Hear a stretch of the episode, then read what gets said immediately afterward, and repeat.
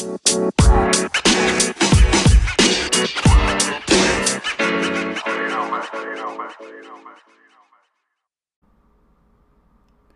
morning, afternoon, or evening, wherever you are in the world. Welcome to DBN News, the daily news that even plants crave, and Anchor's number one gaming news podcast. I'm your host, George, and I have a terrible cold, but it is Friday, February 14th, and you know what that means.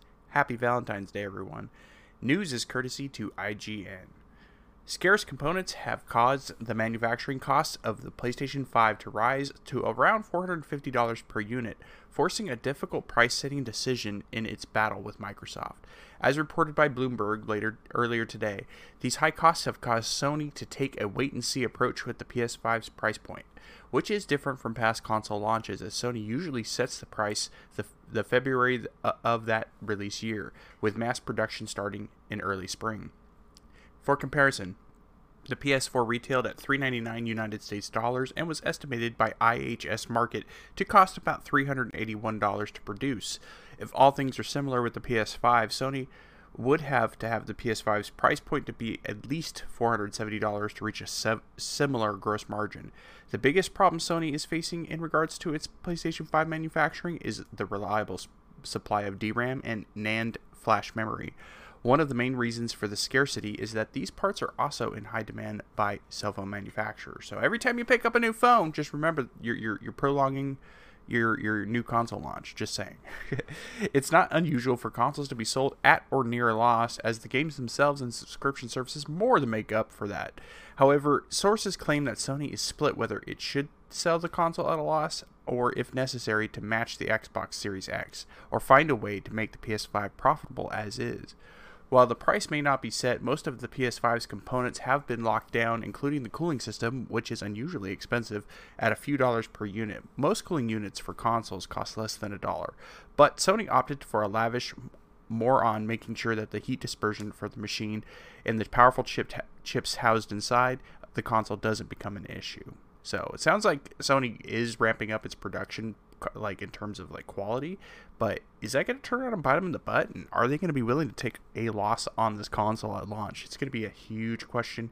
I'm very intrigued. I, I was expecting PS5 price points to have already come out by this point myself. So when I read this today, I was like, oh, okay, here we go. That's why. But we're going to take a quick ad break, guys, and we'll be right back. And we're back. Thanks for listening to that ad and supporting the show. Untitled Goose Game and Control won big at this year's 23rd annual DICE Awards held by the Academy of Interactive Arts and Sciences last night in Las Vegas and co hosted by Jessica Chobot and Greg Miller. Untitled Goose Game not only had the honor of winning Game of the Year, it also won award for outstanding achievement for an independent game and outstanding achievement in character. Control took home the most awards this year with four wins, including Action Game of the Year. The only other title that won multiple awards was Death Stranding, which took home the award for Outstanding Technical Achievement and Outstanding Achievement in Audio Design.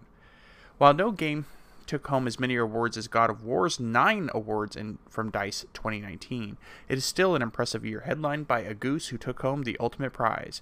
In addition to the awards, Vice President of Product, Product Development at Sony Interactive Entertainment, Connie Booth, was inducted into the Academy's Hall of Fame. During her 25 years at Sony Interactive Entertainment, she has helped produce such games as Syphon Filter, SOCOM, Jak and Daxter, Sly Cooper, Uncharted, The Last of Us, and many, many more. So congratulations to her. Congratulations, Untitled Goose Game. I just picked that up on Switch, and my son and I are having a blast playing it. I, I, I kind of get why why won Game of the Year now, um, and why it has struck a chord with so many in their hearts. The game is so freaking cute and fun. I love it.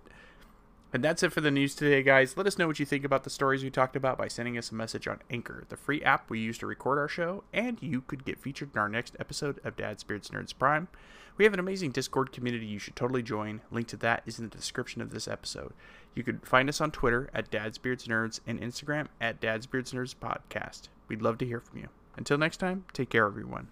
Thanks for listening.